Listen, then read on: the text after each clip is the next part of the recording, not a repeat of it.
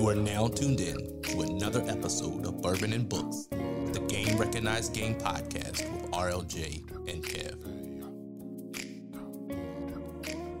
Welcome to another edition of Bourbon and Books with the Game Recognized Game podcast with RLJ and Kev, along with our good brother, cousin Jeff. Back for one more again. What's going on, fellas? We here, another book. Yes, sir. Another book. On time too. I'm I'm I'm impressed. I am impressed. You ain't, you ain't have faith in the, you ain't have faith in us, man. That's not what I said. That's not what I said. Okay, I was just, I was That's just not what I did not say, but that's not what I said. It's fair. Just just reach over and slap him. Yeah, You know, man, the will to change. Um I you know, I'll just jump into because I was getting ready to talk more about the book, but we're gonna jump in uh typical Bourbon and books fashion. Um The Will to Change by Bell Hooks. Men, masculinity, love. Heavy topic, heavy title. What was your take on the title alone? Yeah, man. I feel uh I feel like um I was bamboozled. They had Led astray. Say more. amok. And all due respect, all due respect, man. I got mad love for Bell Hooks and all that she's accomplished. Born as Gloria Jane Watkins, better known as Bell Hooks, who is uh, a scholar in um, feminism and love, race, gender, as well as sexuality, and uh, how all of the above are portrayed in mass media. And at the first glance at the title, um, The Will to Change Men, Masculinity, and Love by Bell Hooks, who is a feminist. First thing I thought about was I don't need a feminist telling me how to love and how to be a man. I, I'm, I'm not I'm not with it right now, man. I'm not re- I'm not with anybody's opinion not it- with anybody's perspective. And I was just like, yo, I wasn't trying to read a book, but somebody was talking down to me the whole book. Um, but that was at first glance, the cover. And then uh, one of the key questions that I had was like, all right,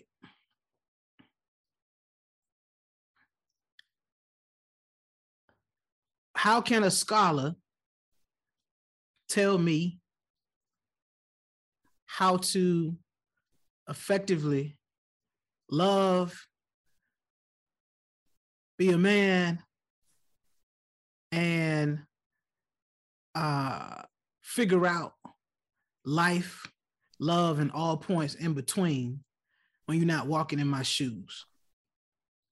So that was like the first thought that I had when I looked at the title and the cover of the book alone. And I won't, I wasn't I wasn't with the smoke. You know, I'll say for me, you know, you know, I'm a, I'm a, I'm, I'm a Negro. So when I saw the title, I'm thinking Will Smith changing. You know, the the the the will to change. The will to change, yo. Good one, cousin Joe. Good one. I, I, Good I was like, okay, but you know, for the folks who have been following this pod, I normally just say, oh, you know, long as the book ain't too long, I'm I'm I'm game. I'm game. it fell in the page limit requirements. Right. I don't I don't do a lot of uh I guess previews in terms of like authors and you know knowing a lot about their works. Uh so I went into this with like my eyes wide open. What I do like about this book club is a lot of these books I just would not pick up on my own. I probably would never have picked this book up um, Yeah. if I. And this this has nothing to do with my thoughts on the book. I'm just saying like it's the topic. Yeah. This topic is not a topic that I would would pick up on, and that's what I like about the beauty of this because I feel like we read an array of books, but you know, just thinking about the title, I thought it was maybe going to be about a story about a man wanting or trying to change. Like that's what I thought it really was just going to be about. it's gonna have a main character, and he's gonna go through some trials and tribulations to change. That's not what was going on. but those were my initial thoughts of the book. And I'll say I did not know about Bell Hooks. You know what? Let me take that back. I had seen a couple of quotes, but I didn't. I saw the quotes, but it wasn't like, oh, this is who Bell Hooks is. I just know that her name had been referenced before. Her name was ringing bells in the streets. Yes. See what I did there? I, I caught it. I caught it. That was good attempt. I was very interested by the title alone, only because, um, like I, I shared with Kevin, I had the opportunity to sit in one of her classes. Interesting. And, and to get just to get a whole lot of her insight and her perspective on a lot of things. Like one of my favorite books is um, All About Love, hmm. that talks about the concept of love. Um, so yeah, I was I was intrigued by the title and knowing um, her perspective on a lot of different concepts and theories and her paradigm on just relationships and relating to others. I knew it was going to be a heavy hitter. Like I said in the group chat, I started the book a while back and got distracted. Like I read the intro.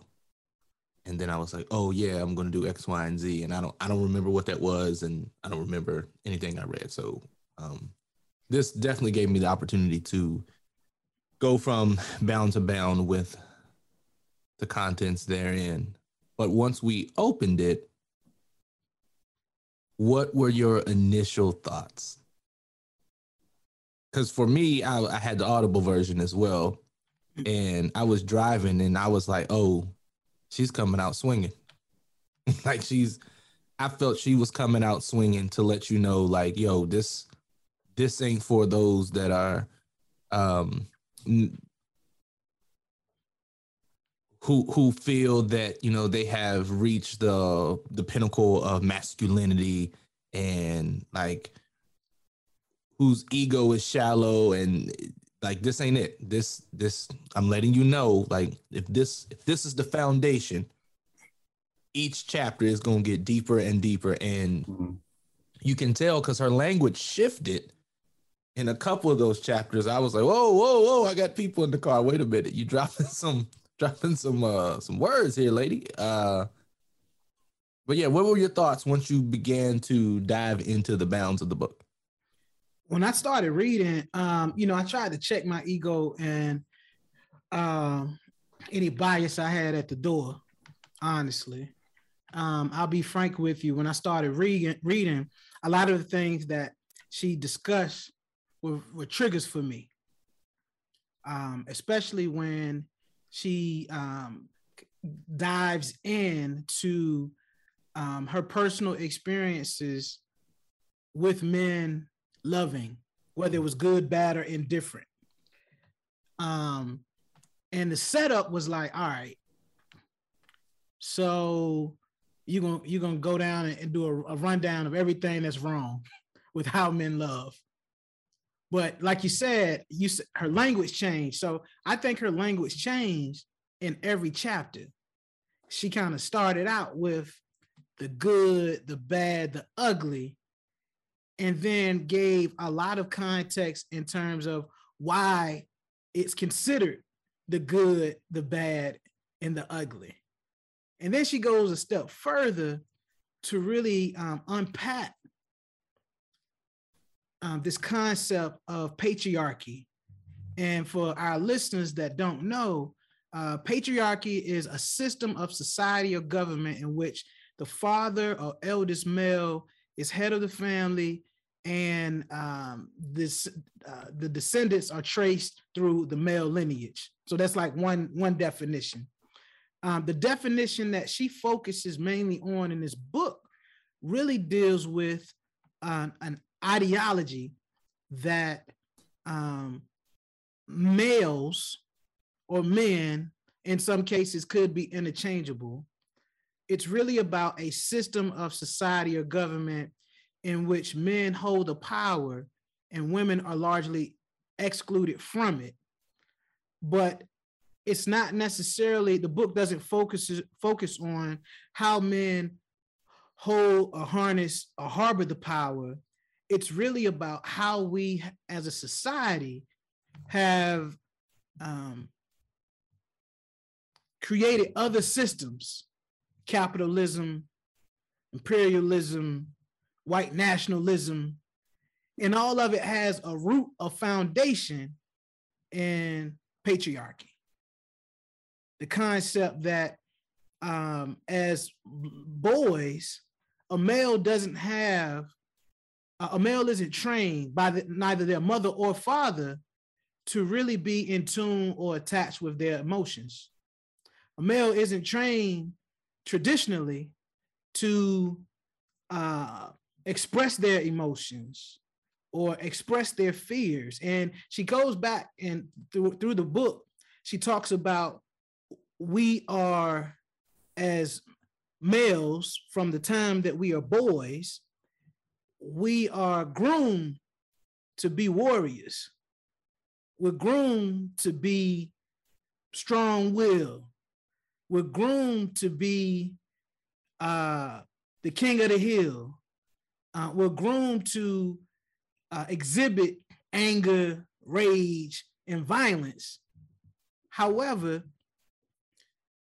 if that's how we kind of think about love at early on, then sometimes your your uh, perception of love equates to like all right sex or your perception of love equates to um, you know how can you as a male have power to be in a position to rule versus love? You know it's, it's more so about um, rule versus compassion. And she kind of breaks down different scenarios. And one of the things that stuck out to me when she broke down a scenario between how she, how she was raised in her two parent household by her father who was like king of the patriarchs as far as like his perception on life and how her mother adopted those tendencies and how they treated and disciplined her and her brother and she talks about how she was kind of more uh, boisterous and more outgoing, more physical, um, more uh, commanding than her brother. Her brother, her brother was more timid and soft-hearted and kind in nature and spirit, mm-hmm. and that went against all of the things that her father was teaching. Like she, she, she, uh, she give this analogy. They're playing this game of marbles, and she's like sonning her brother and like take house and marbles from him and like really taking control over the game. Her father sees this. Her father gets angry at both of them. Father gets angry at the son because it's like you're not standing up for yourself and you're not being a quote unquote man. You're not being tough. Then he gets mad at her because she is um, exhibiting behavior that he wants to see in his son but he believes in his mind that as a young girl or as a woman, you're supposed to be soft spoken, meek, uh, mild mannered, timid. And she she talks about this concept of patriarchy from early development and then how at least in her brother's case how he kind of matriculated to become a man and he battled with um, a lot of emotions and how to express those emotions. She gives another example about a boyfriend, a partner that she was with, and he was all about, you know, feminism from this perspective of a support, a support, a, a supporter of it. But when they got together, he was very much coming from a, a pa- patriarchal approach as far as wanting to control her, wanted to show showcase power in the household, wanting to uh, be or be deemed as what men are typically seen as. You know, the whole concept, brother Jim. We've talked about this before around toxic masculinity, I think this concept and theory of uh, patriarchy is like the toxic masculinity 1.0. It really talks about the foundation and the root of how toxic masculinity comes to existence and how patriarchy actually um, has roots in racism. It has roots in sexism. It has roots in homophobia because the male, it's supposed to be the dominant, powerful being in society. And so everyone is trained, not just men, but also women, to adopt these behaviors that really puts young boys, young males, young men into a box that limits their ability to uh, feel and experience their emotions, communicate their emotions, and um, to try to be a come from a genuine place to love effectively and to be compassionate and to be loving. And it's almost like the trigger for me was like, damn, as a society, we handicap our we handicap our young boys from a very early age by common things that we've talked about previously. Boys don't cry, suck it up, be tough, um, defend yourself at all costs. Like we we we train our boys to essentially be be violent and to be um, hard and sometimes to be emotionally tone deaf. And so as I read the book and she's giving examples and giving examples of patriarchy in different facets of life, I'm like, yo, she's really getting to the root of why we have a lot of the problems we have in our households, our families, divorce rates, uh, single parent households, etc. especially because it's magnified in the black households in particular that I believe. And so I thought it was dope how, you know, she tried to get to the basic foundation of what causes toxic masculinity. And I don't think the purpose of the book was to get people to say, yeah, I agree. I think it was to get people to understand how things are the way they are and understand that it needs to change in order for future generations for it to be different. And so as I read through all of the chapters, you know, that theme kind of kept coming back to me. And um, a lot of triggers for me though, a lot of triggers, man, because it's just not a male thing. You know, females adopt these adopt these toxic behaviors as well and contribute to it.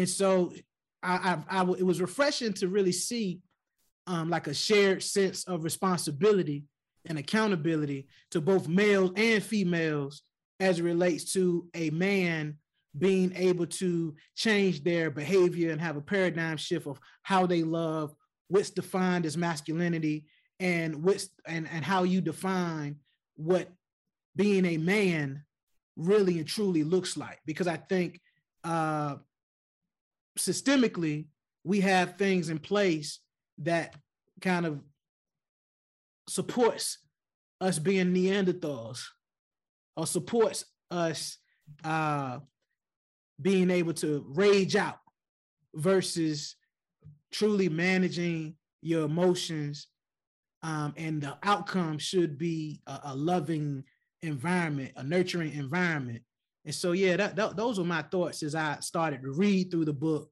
and um, that was kind of like a central thing that kept coming back to me like damn yo this is way bigger than um, you know, the, the hot the hot topic uh, terms of today, toxic masculinity. Like, where does it truly, truly come from? And it's it's not necessarily the sole uh, fault or responsibility of men, but I think society over generations and generations and hundreds and thousands of years has slowly ingrained this mindset in everybody. I mean, we just ready for the benediction at this point because stop. you, you, I mean, you said it all, and you you you knocked it out of the park. I mean, honestly, this book one is a delicate topic, so as I talk about it, I like to watch what words, you know, I'm using. I think one of the things that the author talked about was, let me say this, she was utilizing words that I think society does not use, but we know about. So it's about putting a word to like what's out there. To be honest, I have not really read a book on this subject matter and in this magnitude. So it really was like a 101. And I, I literally wrote that down. It was a one-on-one when we talk about, and it's not, it, it, it isn't a end all be all. You're not gonna find everything on feminism and patriarchy, but it's like a starter because it it gives you like that foundation of like, you know, all these things that we do hey this is where this was birthed from this is this is how it affects and to your point it, it's not it's not that men are from what i gathered it wasn't it's not men who who are solely responsible for creating it and they're not the ones that's keeping it going so it it this covered a lot and it just opened my eyes to a lot of things that we do in society. A lot of things that I do, a lot of a lot of things that come out of my mouth, things that I have said today, things that I have said in the past, and now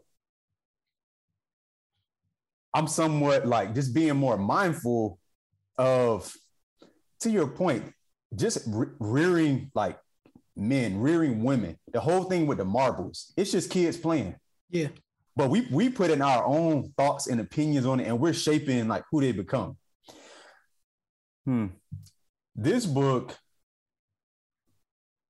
it was it was more than what i thought it was going to be i i think Runner was the only one who he just knew what this was gonna be about. Oh yeah, he he I, knew, I, but he ain't even he ain't even hit, get us hip to the game though, cause he, did, he, he sat did. back he sat back and watched us sweat this whole time, the whole time. I literally felt You're like welcome, damn it. I felt like he he said that you know he had said in one of her classes. I felt that I was sitting in one of her classes while because to be to be truthful, I bought the book, so I was reading it. Then I went to audio. I kept going back and forth.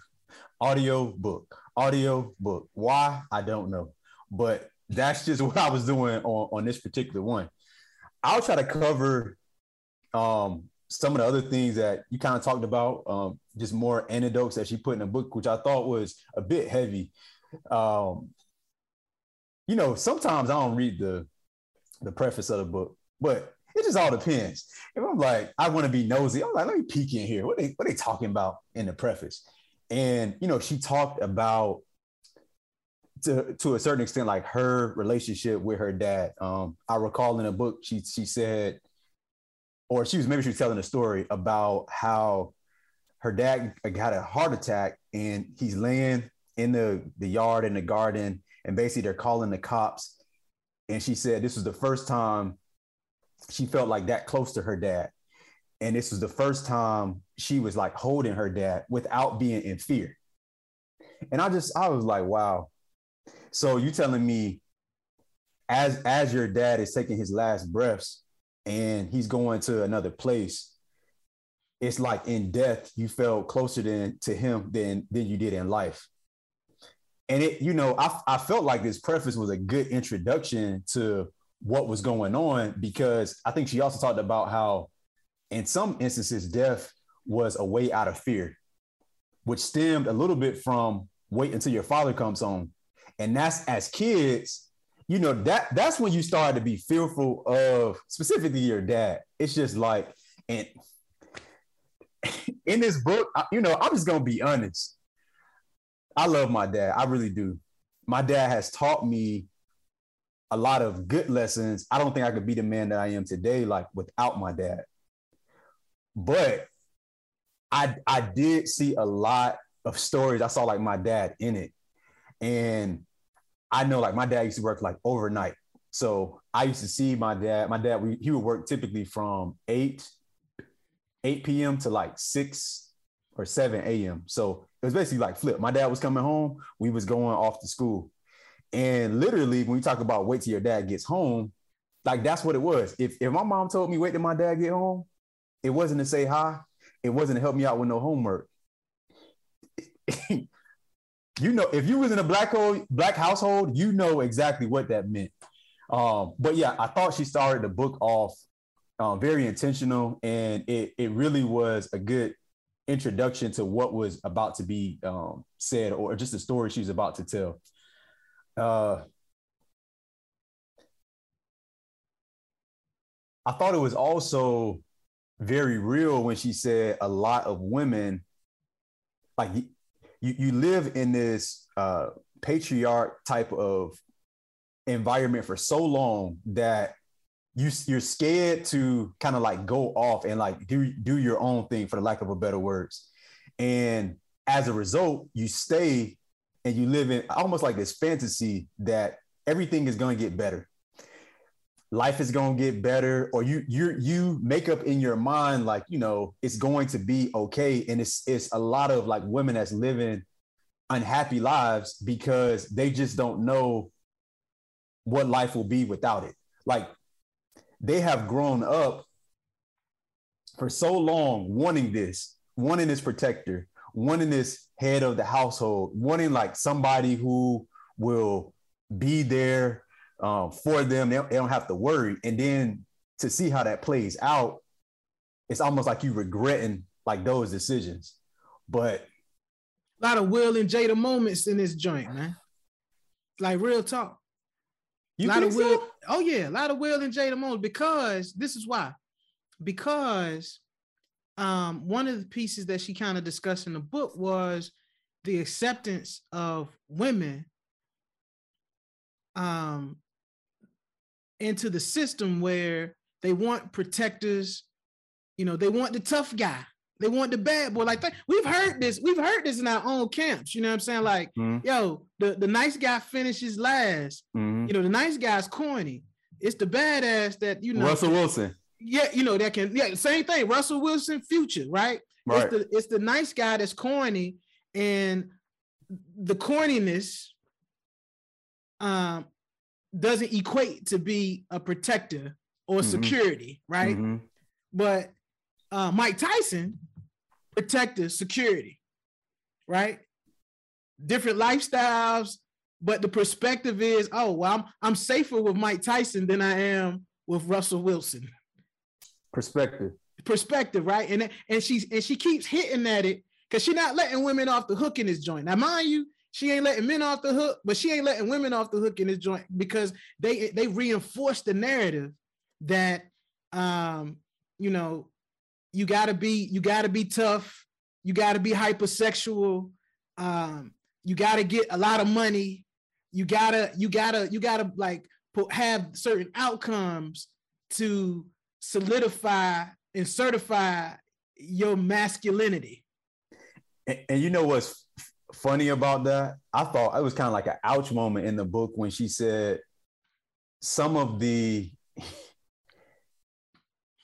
some of the people who essentially they do this the worst are single mothers. I was like, ooh, And that and that was a trigger for me because I, I was- my own experience, like I've seen it. Like, you know, my mother, my mother real rap was way harder on me than my sister, but it was harder like trying to make sure that I'm I'm prepped for the world. right.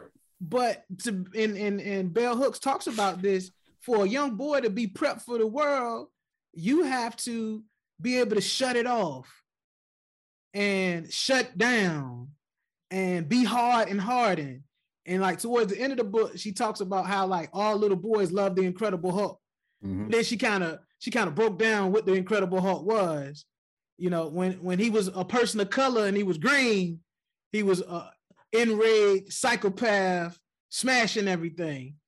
When he was Bruce Banner, he was a mild-tempered white man who was a researcher, non-threatening, way about the world.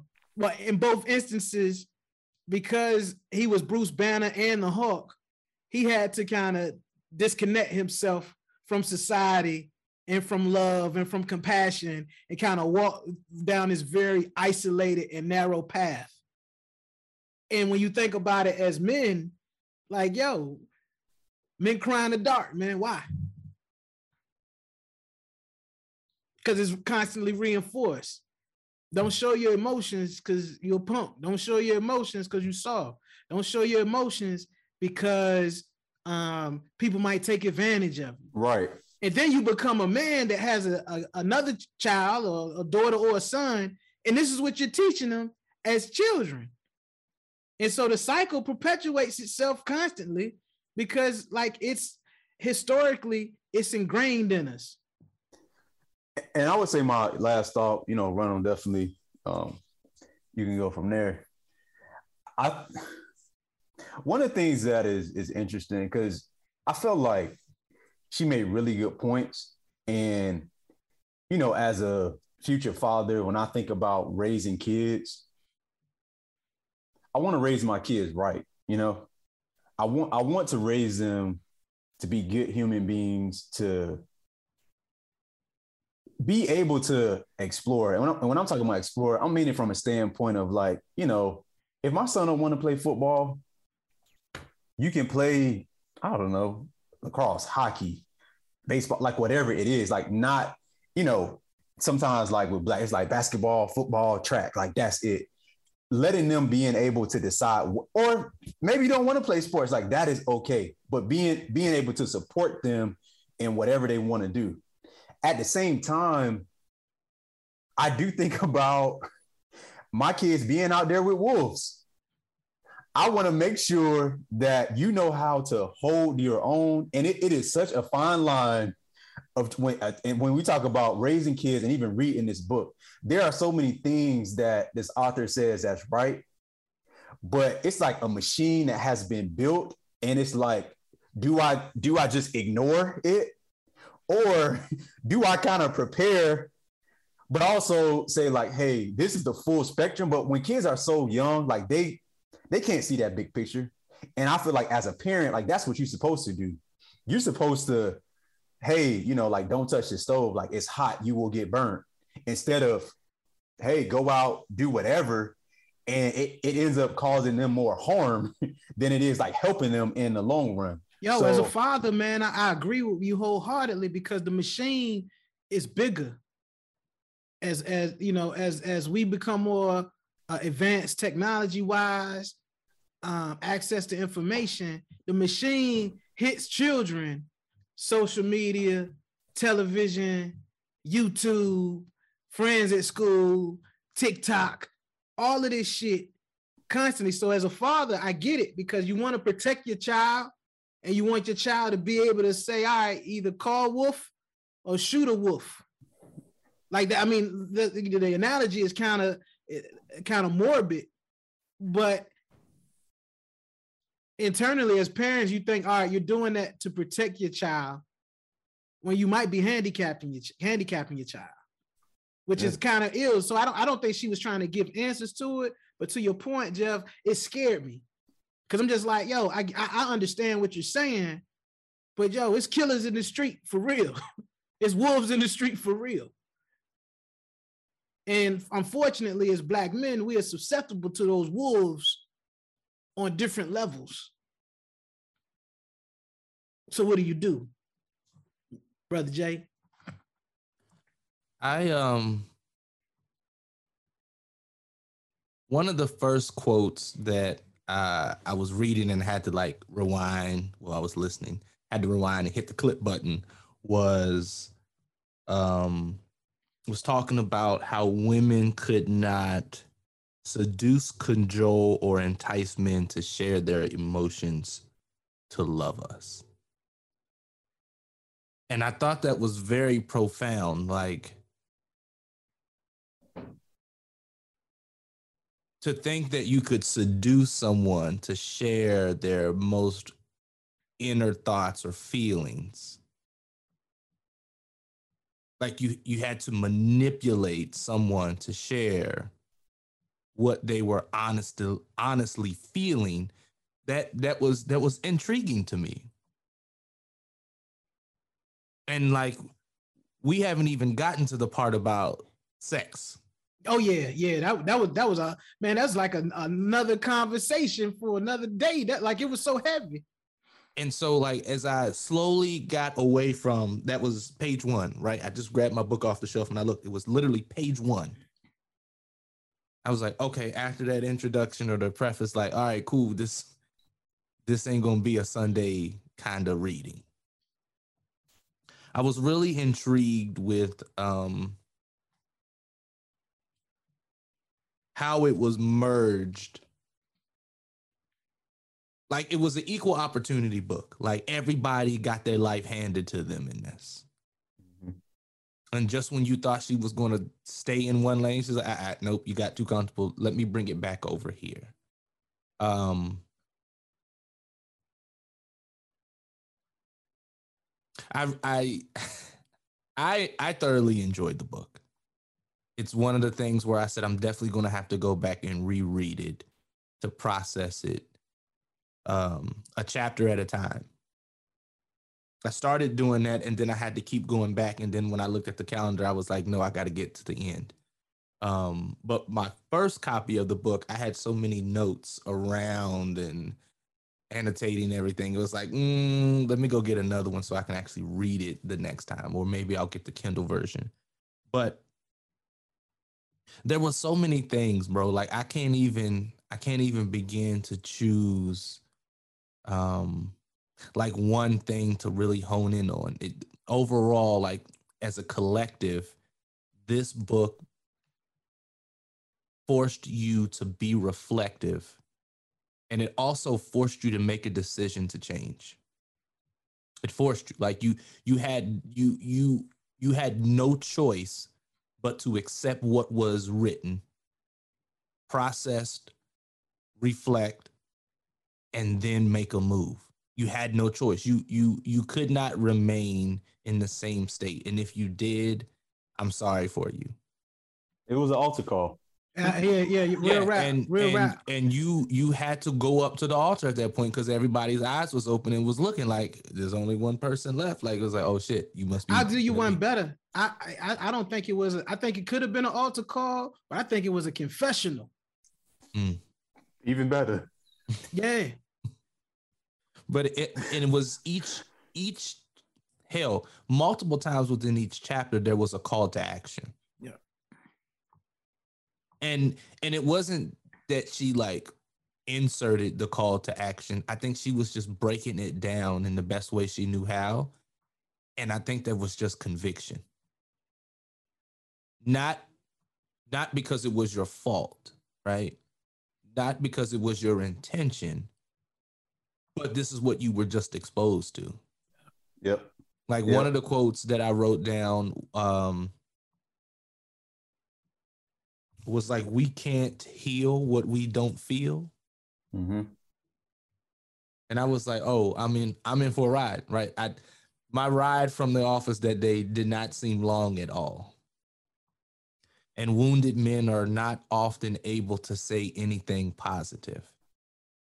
Healing does not take place in isolation.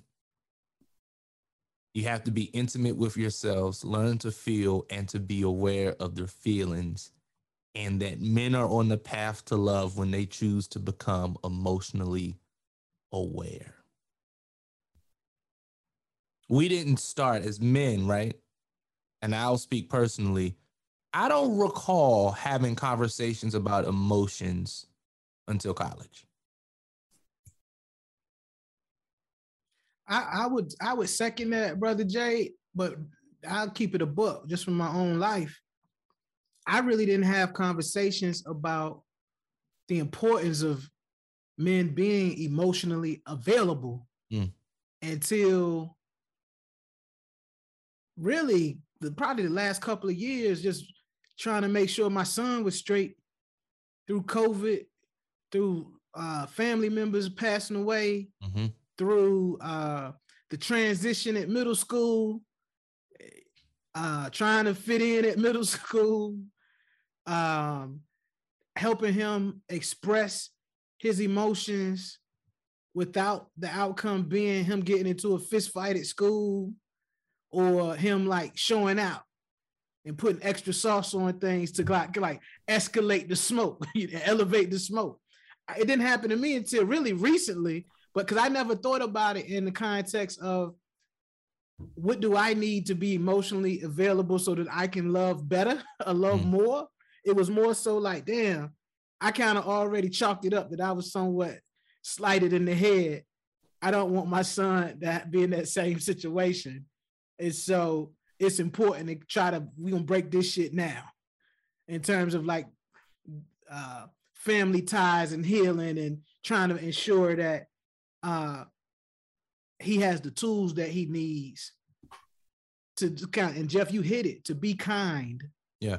to be compassionate, um, to be respectful, of course, but to be okay with giving of himself and loving himself and loving others. And that don't make you soft, that don't make you a punk, that don't make you less of a man. If anything, it makes you more of a man. Mm-hmm. And I think I think the air, the areas or the the yeah the areas um of concern dwell in the fact that the individuals who were perpetuating this cycle were never taught anything different Mm-hmm. And and that's not excusing their behavior but yeah like i said college was the first time I, I mean we we learned about what emotions were in in school but that was like surface level and we just we just skipped past it um don't cuss when you're angry, Ronald. stuff like that right like Yeah. if, if you're mad you got to figure out how to like channel your anger Yep. right so Play, we play a sport. yeah, Yeah, we- play a sport.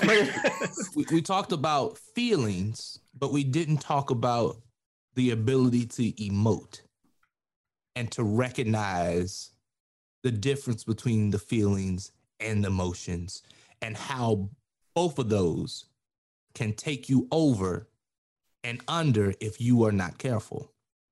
We never really had that conversation. And um when I started teaching on the college level, I remember the facial expressions or the eyes of most of the men in my class when we started talking about stuff. And I was an individual, like as an instructor, I'm going to dig until I get the answer that I'm looking for. You can give me a surface and I'm just going to peel back the layer a little bit. And eventually you're going to give me more and I'm going to peel that layer back because my job is to force you to think more than what you've been thinking before you met me. That's my job as an instructor. Cousin Jeff, he treated us like one of his students with this damn book. I was I was in You see, you see what he did there? You see what he did there? You see what he did there, cousin Jeff? I see exactly what The he did. mofo think he's slick. He That- think he's slick. My job as an instructor, right, is to change. He change instructing us. to, to Yeah. enhance. See what I did? enhance, enhance. enhance the way you look at things, but also to open your eyes and expand your vision so that you can see not necessarily more things, but more of the things that you're seeing. Yeah. And when it was talking about love and emotions, and many will, many women cannot hear male pain about love because it sounds like an indictment of female failure. Mm-hmm. Yeah, that was that. That's something I marked down too as well, man. Because it's an and and it's an indictment for they believe it's an indictment of female failure from two ways. Well, like, man, the, the relationship or the marriage isn't working, so I'm less of a woman. Or my What did my I do? yeah, my son out here wilding. What did I do? And it's it's fucked up because this is this is systematic. Yeah. You know what I'm saying? Like it ain't your fault. It ain't your fault that um the male didn't have the training to be able to do it. But on so Mhm. that's one instance. But then I, in that same uh, paragraph, then she also talks about that some some women can't handle a man expressing their emotions because it comes off as he whining and complaining. Mhm. Yep. And and that in itself is a problem. Yeah, right and and i see this with a lot of the couples that i that i counsel and i coach being so rigid in your thinking that if it doesn't go this way, then it the way that it's going is wrong.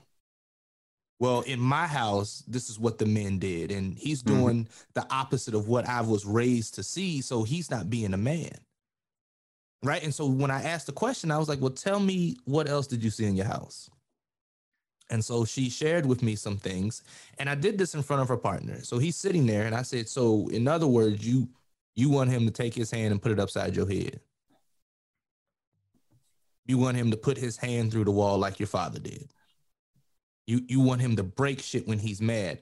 And she goes, Well, maybe not to that extent, but at least I know that he'll he'll be angry about something. At least I will know. Know that he cares. Because that's a that's an in, indication that he's feeling something. Right. I said, Well, have you ever thought to, I don't know, ask? How do you feel about this? Like, how like you just experienced this like what are you thinking? What what what what are you feeling? Like mentally where are you with this? Have, have you thought to use your words? And then you know when we started to examine some other things within the relationship I, I pointed out some things. I'm like so you want the man that you were used to like the how all the men in your family were. That's the type of man you want and so she was like, I mean, that's that's where my definition of a man came from. I said, okay. How many of them are still married to the women that you called aunt or cousin or hell mom? Mm, the, the will to change, the will to change can be applicable to a woman, huh? Right. And so she just looked at me. I said, Are any of those individuals still married to the women within your family? And she paused for a while. I was like, So so you want to repeat the cycle of dysfunction because that's what you're used to. We got a lot to unpack, right? And so a lot of a lot of those experiences, Sister Queen Bell, Mother Hooks, did her thing in processing and breaking it down into chunks. Like, and if this isn't for you, I hope you like bowling because I'm about to come down your lane, right? Like, turn the page.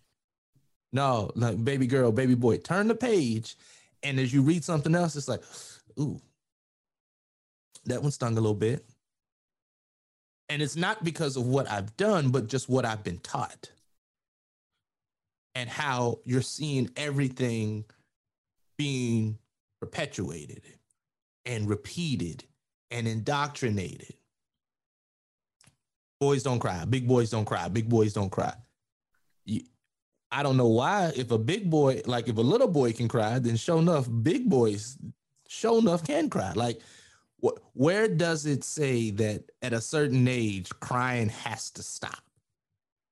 And why is that? I, I get it. Back in the day, we, it was a thing of survival, like slavery. Don't show emotion. I get all that. We ain't there no more, conceptually. But thinking about uh, how that yeah, depending on yes, but thinking about these guys, where that has gotten us to this point. I, I, really, I as an individual, anytime I talk to individuals, I'm like, yo, I really need you to start thinking as an individual and not basing what you do or comparing what you do for an outdated, dysfunctional definition or framework and that's what all of us do, right? Yeah, yeah, oh yeah, oh yeah. I don't, I don't think we people people do what's convenient, meaning, oh, that's what that's what my mom did. That's yeah, what my dad did. This but the they, way they did it, so I'm gonna just do it this way. Well, patriarchy yeah. is about order. You know, it's about it's about the like a, a very very simplistic elementary outlook on order in the family and dominion. order in community, order in the society. You got to have a fit. You got to have a figurehead that has rule and power to create the order, so everybody else falls in line and adopts toxic behavior. Yeah. Like you talked about, like you talked about uh, domestic violence, right, brother Jay? Um, one of the things that she points out in the book was also from a um, a professional, a money earning standpoint. well, yeah, my father was a provider. My father was a provider, and that's great. But your father also walked into the house, went into a room, closed the door, and didn't talk to nobody when he was there. Yeah. Right. Because your because your mother or whomever said, "Yo, let him do what he got to do because he hard worker. He bringing home the bacon and he working hard." And e- even in that behavior alone, the father has no connection emotionally to nobody else in the household. Yeah. So yeah, you're providing a roof over somebody's head, but you're also providing additional um, turmoil from within because then somebody might not know if they father love them or not. Yeah. Or somebody might not know, well, yo, uh, does my does my father support me in my endeavors? Um, can I go to my father if uh, I, I'm hurting? Into like if, if it's not like flesh and blood bleeding or something like that, if I'm hurting on the inside or if I'm feeling let down and disappointment, you can't go to your un, uh, your emotionally unavailable father. Granted, Yeah. kudos to you for being a provider, but she kind of talks about it in a uh, when it talks about uh what was the chapter? Don't get me lying. Um work, what's love got to do with it? In that in that chapter, she talks about like, yo, we kind of mirror what's uh, a good man hmm based on employment. But a lot of times, the employment or the earnings that the, the man is bringing in the household, um, it might not necessarily be a connection emotionally versus a need out of necessity. Somebody gotta somebody gotta make the money to have somewhere to live to support the household and then you, you know she kind of goes into like gender roles and the conflict between gender roles in the household at, at, at, at, at face value. So you know the concept that we have these preconceived notions historically of like what is a good man? I guarantee you man all of the sisters that i've ever had a conversation with will say well what's a good man? Oh a man is a provider. A man is a protector. Like And- that's that's usually one and two man. And that's, that's usually one and two. That was embedded in them, yeah. Right. right? Like that was embedded in them. And hell, even think about if we were to ask, you know, what defines a good woman, depending on the age, right? If you would have asked me a couple years ago, my description or qualifications for good would have looked a little different. yeah right but i i, I want to go back to something um when you said like if i'm hurting could i go to my father and one one thing that she she was she was opening so many pandora boxes within this thing. And I, I i think about a lot of the work that i've done with um sexual trauma victims. And a lot of the things that I've hear specifically from men who are victims, they had a fear of telling their father what happened to them because they would be seen as less of a man that's Dan. yeah or a boy. yeah And that that that was like, whew. mm-hmm. and then reading this and it's like yeah going like the, the thing that jeff brought up like your father had to be like a heart attack potentially on his way to another like transitioning to another realm for you to be able to touch him he was basically laying lifeless and couldn't stop you from touching him which Mhm. was the only reason you were able to touch him and it's like wow and then going back to when she wanted him dead a couple times like yo if if he dies we would we would Be be, more free. able to be free That's crazy. like we we could live and like we could be free and i'm just like shit. That was heavy. Yeah. how like you you internally you, you were always stressed or in a in a state of turmoil because you heard dad's truck pull up. Or hell even your lover sometimes. Like when she talked about when she was like maybe he'll get into an accident and won't come home today i'm just like shit. But then that that removes, right? If he's supposed to be a provider and protector, that removes the sense of protection because you're you're you're not like emotionally, I'm not able to be like I'm always on edge because I don't know how you're going to respond. And that that was that was heavy for me. That was heavy that like men have placed women in a very vulnerable state of emotional abuse. And I don't think we realize it. Not aware, bro, at all. you, we're, you, we're, we're not aware. Well, you just think, oh, she timid, she's shy, she's so quiet around me. Where, I mean, let's let's be honest and take ownership.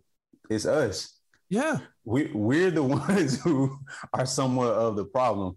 And it made me think about when we talked when you was talking about earlier, you know, at what age did you really talk about like your emotions? I gotta say it had to be after college for me. Mm. When I really think about it. And having this conversation, it's like, man, I want to contact so many women and say, you know what, I apologize. I just was not where I should have been mentally at that time. It, it had nothing to do with you. I remember in college, I guess everything that I've always done from a relationship wise has been like loving and caring. Mm-hmm. Forgive me, I'm in a different place now. I remember um, my girlfriend at the time, she was just like, I guess she was pouring her heart out to me. She was like, I love you. Uh, and I guess she was she was waiting for me to say it back. I was like, I mean, I like you a lot, but I don't I don't love you like that. Not like that. And it wasn't like I wasn't trying to be mean. I wasn't trying to be like this horrible person. I was just speaking on how I really felt. Yeah. But in, in, in all actuality, I think just growing up in this this culture where she talks about, I just didn't know how to express my emotions. Yeah. I think in some of the things, well, let me say this. I feel like I was expressing them, but verbally, I was not using the language that I should have been using. And that was because I just grew grew up saying like, nah, that ain't love. That's this just it's play play. Yeah. This this pup this puppy love. This ain't this ain't some of that real stuff. But um talking about this uh what I just call PC for patriarchy culture. It, it's she says it teaches us to challenge, not love. So it teaches men to challenge, not love. Yeah. And when and when they feel that friction, what we tend to do is we shame, we mm-hmm. withdraw, we mm-hmm. threat. We sometimes it turns into physical violence yep. just to maintain our position. And I mean, like this book, it was such an eye open because it, it's not to say I have done these things 100% because a lot of these I haven't, but I've seen it. I've seen it. And to your to your point, some of these abuses, you know, it's like almost like you gotta these are little lies and it's the big lies. I think most people like I, I ain't doing the big stuff, but it's like, yo, we we are all guilty Absolutely. of doing this little stuff. And sometimes when you're doing it to other people, it feels the same. Yeah. It don't matter if it was a little lie. It still feels the same as a big lie. So it it really made you just take a step back and say, man, am I really a part of the problem? Yeah. And, and now saying, okay, how can I be more a part of the solution? Or just be more mindful of, of how I go about being a man in this world. And to be honest, I felt like this book kind of gave me a charge as a man. It's sometimes you can think your life don't matter from a standpoint of I'm not famous, I'm not I'm not a husband, I'm not a father, but I feel like as a man, like there is an important role that you play in society. And you have to be more intentional about the things you do. And it, it doesn't it doesn't matter if you are, you know, the frontline employee, the manager, or the CEO you are still making an impact wherever you are. And, and, and let me just another layer, especially as a black man. Yeah.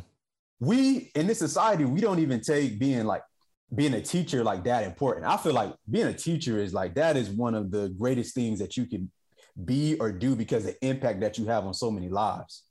But but we treat that, teachers like shit. another topic for another day. But still, but you know, it's like like you said, it's it's important. Yeah. But you know, why if that if that if it's so important, why why does everybody and their mama get paid more than the teacher? Exactly. Right.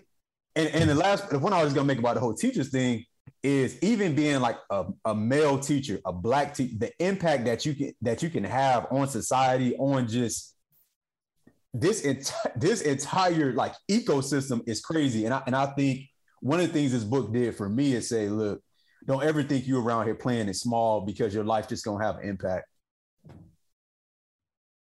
That's real rap. That's real rap. I remember um, you brought up a good example when uh, a girl that I was dating in college, she was always antsy around me. And like as soon as I would move, like she would move too. I'm like, what what is your what what's what's happening? like it got to the point where I was annoyed and like she was like, Well, you've been quiet and I didn't I didn't know how you were going to respond. I said, respond to what? We're watching watching a movie. Like you're talking, I'm listening. I respond when you when you ask a question or like I'm verbally and physically acknowledging that I'm listening. I'm like eye contact and like what what is it that you she goes, Well, you know, I'm I'm maybe it's just me, but she goes, anytime my dad got quiet and and like didn't give us what we thought he was supposed to give us, we we didn't know how he was going to react, and he typically reacted in anger. Like if everyone else is having a conversation and my dad is just sitting there, it normally resulted in some type of violent episode. So I said, so you assume that every man that is around you, when they are quiet, that they're going to go to that violent place that you've experienced. She's like, yes, every time. And I was like, that's that okay, that's let's unpack that because you that's that's a bad way to go out and and experience life by assuming that everything is like oh silence means that this is about to be a bad experience this is about to be a, a negative response and um we weren't together much longer after that because there was other things that that whole entire area of her growth and development focused around. And there was no there was no you know what? Maybe i should talk to someone and see how i can resolve this because it was always defaulting back to what one they were familiar with and then two the conversations that her mother had with her like oh well you know um you know that's just how your father is or try not to do x y and z so your father doesn't like why like tiptoeing around your house. Like that's that's that's something that you're gonna have to unpack. Like you you the craziest wanna, thing ever. You don't want to wake your dad. Wake that nigga up like we're kids. Yeah. we're, like your children. I, I remember i checked my cousin something terrible. Y'all keep it down. Uh, your dad's trying to sleep. I was like f him. Like these are kids. They, they're like they're at the stage where they're recognizing their voice they're making noise. They're they're learning about it. He's just gonna have to figure this shit out. Ain't nobody tell him to go go out last night and party and then like it's it's two o'clock in the afternoon. And I was getting ready to take the kids out so they can go outside and play and scream, but I realized like I don't like dealing with that shit either, especially mm. since since they got mine.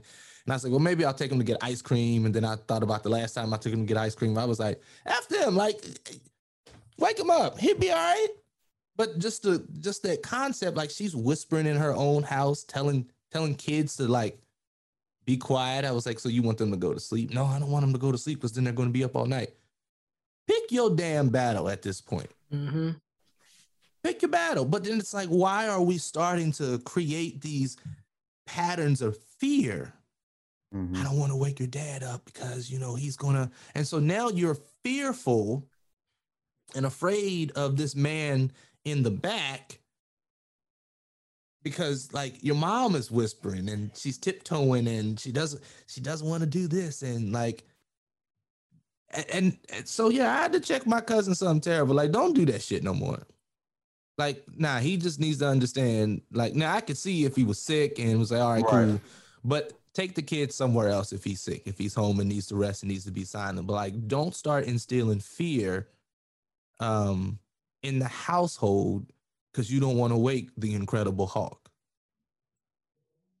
And I never remember growing up, you know, your mom sleep. Don't you gotta be quiet. Is Same thing. Yeah. you'll be she'll be all right. Just close the door. You know, it, it it wasn't that even playing field. And something I often talked about, you know, she said silence keeps families, this this culture maintained. Mm. And I think I think like that's a that's more of a direct way of hey, you know, being quiet and always tiptoeing, but just these family secrets. And You know, walking like- on eggshells. Yeah. Yeah, yeah. Cause you can't be your you can't be your full authentic self. Nobody can. If if if you in a two parent household, uh, the mother, father, the children, everybody walking on eggshells. Nobody can be their full authentic self. And I remember going when I was getting ready to go to college. I was young, you know, I was saying some stuff. Thank God for maturity, but I was like, y'all ain't gotta never worry about me coming back here. I'm gonna do, I'm gonna do what I want to do. Like at my house, I, I ain't doing this or I ain't doing that. Like it just don't make sense. And I mean, obviously, I stayed in DC afterwards, but I think it, what I really was speaking to is what we're talking about now. It was rules that it just it did not make sense, and it just made everyone feel uncomfortable. And I was tired of being in an uncomfortable setting. Mm. This is why now, when I talk about just building a home and, and things of that sort, and not the physical building a home, but just creating this atmosphere of home and, and family, I always want people to feel comfortable. Yeah. Mhm. I remember years ago, some well, I think it was actually my family. They was like, I hate coming to your house because you can't never do nothing. Like you always straighten up or doing this, doing that. And I had to check myself because like that's not how I wanted them to feel. I wanted them to, I wanted them to feel like freedom here. Like, put your feet up. You want something to drink? Get something to drink. Put you your want feet to up on what? The furniture? no, Oh, I was about to say Like, you tripping. No. Put your feet up as in get Relax. comfortable. Got it. Oh, you got to be clear because niggas are gonna put their feet up and then, then it's, I paid too much for this leather. hello. tufted elephant leather. you, you can't put your feet on that, but get comfortable as much as you can.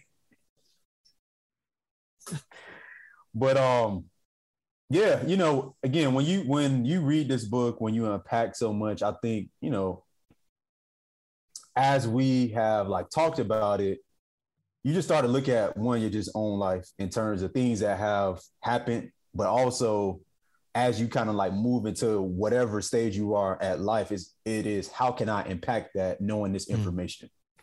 So That's good. it was it was a good book. And lastly, I'll say, as much as I read it, I also was telling stuff to my fiance from a standpoint of like, yo, I just read this. How about this? Like, ain't this crazy?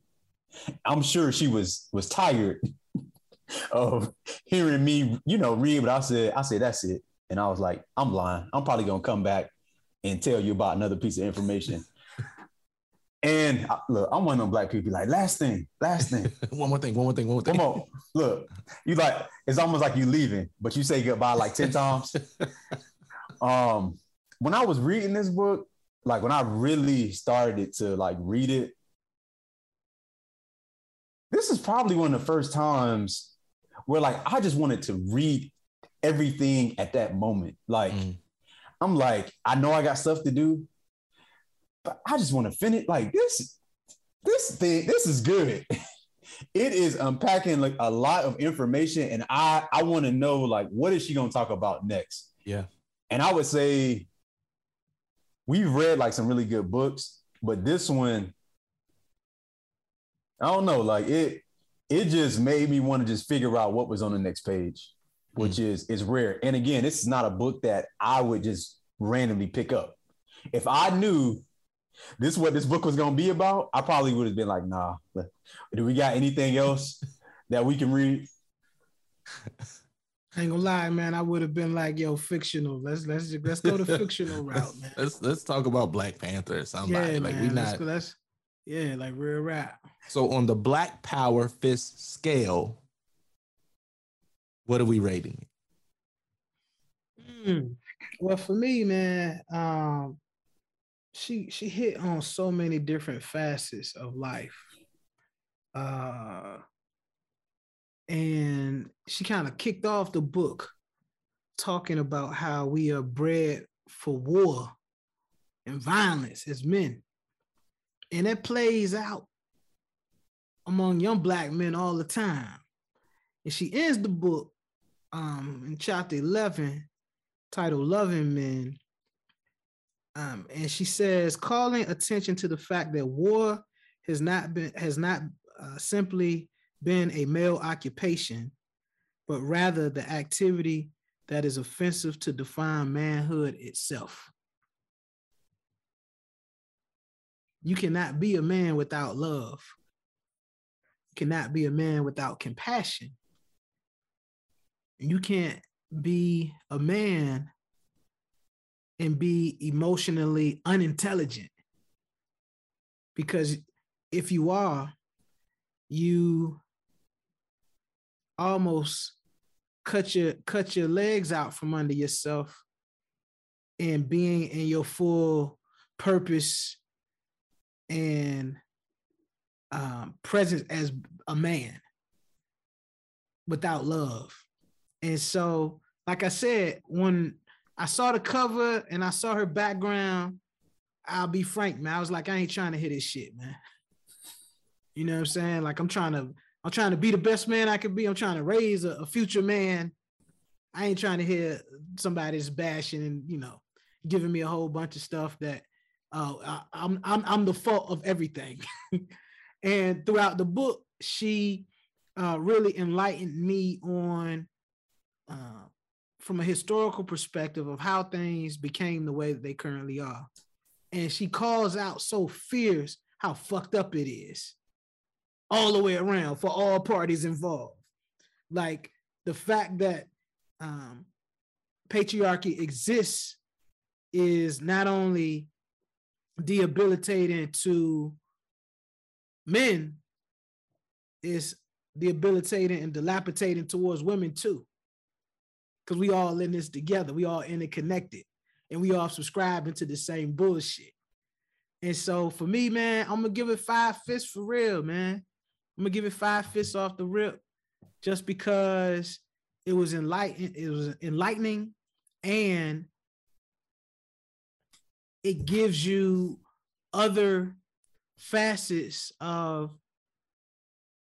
love and masculinity to consider, whether it be from a parental standpoint, whether it be from a media perspective, uh, from an occupational perspective, like the works, the work chapter fucked me up a little bit, man, because one of the things she goes, you know, there, was a point in time where men learned about different kinds of work and figured out what they love to do.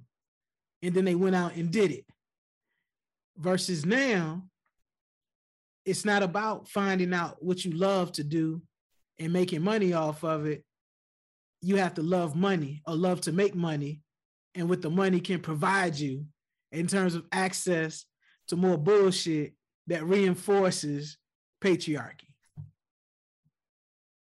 And so I'm gonna give it five out the gate, man, because I came into the I came into the book thinking one way or expecting one thing, and I got another. And it's ill because this book was written in 2004. So to me, it's almost like a, a precursor for the last legit five years of hot topic conversations as far as what masculinity means, what manhood means. And um, I think if anyone is interested in toxic masculinity and how to change it, how to be a change agent, this book is a necessity to have in your repertoire to figure out how you can change and developing the will to change and the tools that you need to have that will to make change and persevere through it. So five fists for me, man. You just own it today with the the words, the fists, everything. I, I don't even know how I follow. This guy he, here. He he always raised the bar so high for me. And I got I, I got to rise to the occasion. um I'm starting to think it's, it's good that I don't do research prior to reading these books because I just come in it just open minded. I don't I don't have like this lens up of you know what to expect or this gonna be about X and I'm gonna be bored or you know this is a topic I don't he- want to hear about. I just am open to well, it's under X amount of pages. Okay, let's let's dive in. Um, I agree. I agree a lot with what Kevin said. I, I think this book it, it will challenge your thinking. What, regardless of you want to do more research or just unpack um, toxic masculinity, I think this is a good book just to understand men and, and, women to a certain extent and just understand like how this world goes around.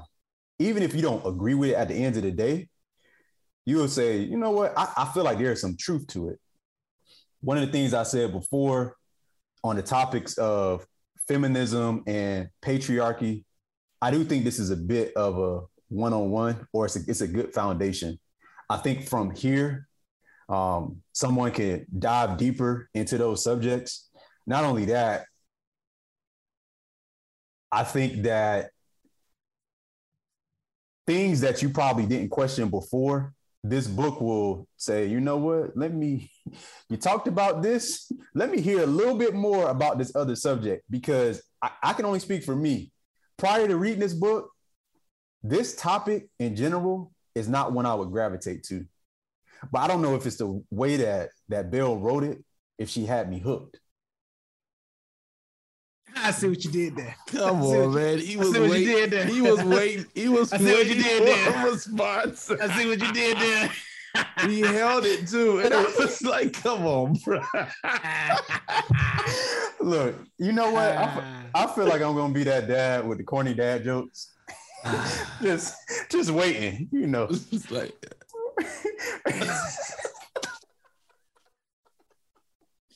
um, but no, I definitely recommend. I would definitely recommend this book. This is actually a book. A few people, I'm gonna say, hey, I think you should check it out. Good thing about it, because it's not to your point. It's not like, oh, I'm just bashing. One, I don't feel like the author's bashing at all. Not but at it's all. not. Not at it's all. not like you. She's attacking just like men versus women. It's like to your point. Everybody gonna get it. So just wait in line, and, and I'm gonna tell you how you contribute to it. Mhm. And, a- and as a result, this is a book that I want to recommend to uh, really a lot of women as well as men. But a, a few of like my friends come in mind, like, yo, you really take a look at this book. And th- the whole purpose of me wanting them to read it is to really understand like men and and somewhat of like the psyche and you know as they continue to like matriculate it's you know just sometimes like you know like i don't understand like why he acting like this or what's going on here? It's like hey it it may be because of these things and am i contributing to it? Obviously as a man this is something for you to like check yourself at the door. If you're doing any of these things again it's up to you to decide if you want to change but at least you are aware of it. So three of the things um, in this book i thought that this book basically uh, talked about, or or if you had to tie it up with, with three points, is you know, patriarchy prevents men from loving and getting in touch with their feelings. Another idea: uh, boys are thought to suppress their feelings, and this leads to anger and violence. And patriarchy teaches men to crave at times violence and sex, but not love. Read the book. The book is going to get into all that, but I feel like those were the three like main things it kind of talked about. Um, two two kind of like quotes from from Bell that I thought were good were the more males break this culture, the lives of everyone's get better. And I was like, ooh. And when she talked about breaking the culture, you know, just so I'm clear, it's not just like males breaking it. It's just like more as we, women and men, break this culture, like everyone's life will get better. Um, and then she, you know, talked about the world needs what the world needs now is a different type of man. Which I thought, hmm. Heavy, man. Heavy. Yeah, I was like, oof. And to your when you talked about the whole 2004 when this book was written, I thought this book actually was written like more uh recent than that. Ill ill thing. She passed away last year. She passed away in December. Why nobody ain't tell me? They did. You just probably didn't know who she was, but it's fair. The shade room ain't tell me that now. I I'ma keep it did too. 100. I think I They think the shade room did post did? something on her too. Yeah, it's all right. Just say you missed it. I may have. I may have been doing work, actual work that day. Probably. not, Nonetheless. you missed it. With all that said, I'm gonna give it five. Oh! I'm gonna give it five. I- and I'll say this, y'all. For anybody listening, if I'm giving it five, just go ahead and get the book right now. If I'm Real gonna give it, if I'm gonna give it five fists, this is a must read. And I normally don't say I'm gonna read something twice, but I'm actually gonna read this twice. Mm. Not right this second, but I have to circle back on this book because it it was just so much in it. You just Yeah, I'm gonna need a therapy session after reading. it. I'm proud of you, Jeff. I'm proud of this is a moment. We're having a moment here. Jeff, Jeff, Howard's very own cousin Jeff. like you, I'm proud of you, bro. Like, if ain't nobody gonna tell you, I I sir, I am. Your brother, I, am proud of you. it. I was very own Yeah. Yeah, I, I like that. Representing the Mecca. I um five. It was a five for me off rip. And um highly recommend this book to any and everybody, especially those looking to go deeper within relationships. Um most of her books will have you reflecting and wanting to make a change and this one this one was this one was it. So this was a good pick uh, The Will to Change by Bell Hooks. Five out of five, brothers. Five out of five, man. It's a first. This It's a a first. first. It's a first on this show, man. It's a Yeah, first 'cause on this show. First time Jeff Wait, after five. after how many books? It's been a minute. Yo, ain't gonna lie, we man. in double digits. We Yeah, in we in double digits. now, man. We re- we really Look. in double digits right now. This, this is how you know something is good. My my mindset. This kind of like the Hall of Fame. Everybody not gonna get in the Hall of Fame. That's Yeah. true. It's gonna be some years. You nobody just deserved to get in this elite class. Mm. We Oh, she she in the five the five fifth scale the five fifth scale all by her lonesome. it, it all it takes is one. With All sister. it takes is one. that all it takes is one Queen man. Mother Bell Hooks. Queen Boom. Mother Bell The Hooks, Change. Straight out her. of Hopkinsville, Kentucky, man. Wow. And, and shout out to uh, Berea College, where she was a distinguished professor in residence and uh, established the Bell Hooks Institute in 2014. For all of our listeners, if you don't know about Berea College, um, Berea College in Kentucky charges no tuition. Hmm. And so, for those of you who are out there that are looking for education, Berea, Kentucky might be an option for you. You got powerful minds like Bell Hooks that's representing. So check it out, man. Check it out. Anybody out there looking for a label where you know the owner ain't all in your bit?